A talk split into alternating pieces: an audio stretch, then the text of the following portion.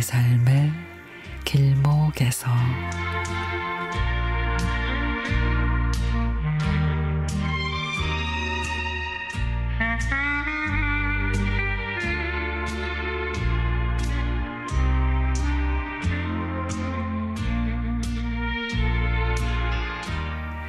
언니 생일날 언니가 좋아하는 케이크를 사들고 갔습니다.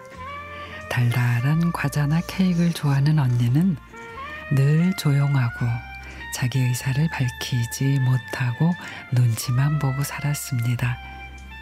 딸 많은 집의 마지로 동생들의 잘못도 다 언니가 뒤집어 쓰는데도 아무 말 없이 묵묵히 참아낸 우리 언니입니다.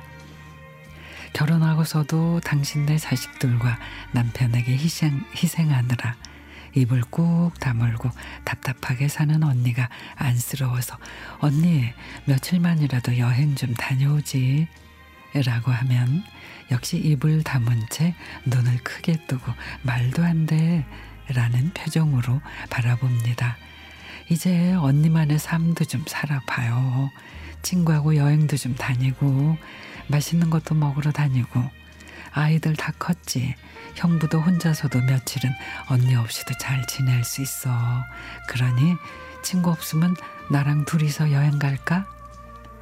그랬더니 언니는 말없이 머리를 옆으로 흔듭니다. 언니는 세상에 집안의 식구들 거두는 게 그렇게 좋아요? 언니에게 퍼부으며 나는 눈물까지 글썽이었습니다. 나는 이게 편해. 내가 편하면 그게 행복이지 뭐. 식구들 나 때문에 편하면 그게 보람이고 행복이고 라고 하는 언니를 보고 하도 답답해서 돌아서 나온 뒤 언니하고 전화도 안 하고 언니 집에도 가지 않았습니다. 그다 이제 언니 생일이라 언니가 좋아하는 달콤한 초코 케이크를 사들고 갔더니 언니는 역시 하는 말, 내 생일이 뭔 대수라고 이런데 돈을 쓰니? 그럽니다.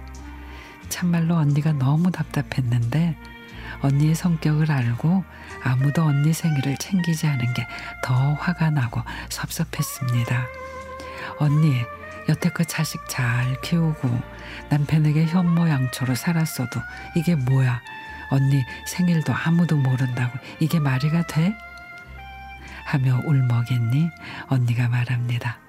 생일은 내년에도 그 다음에도 돌아오는데 뭘. 아휴 바보 같은 우리 언니 어쩌면 좋아요.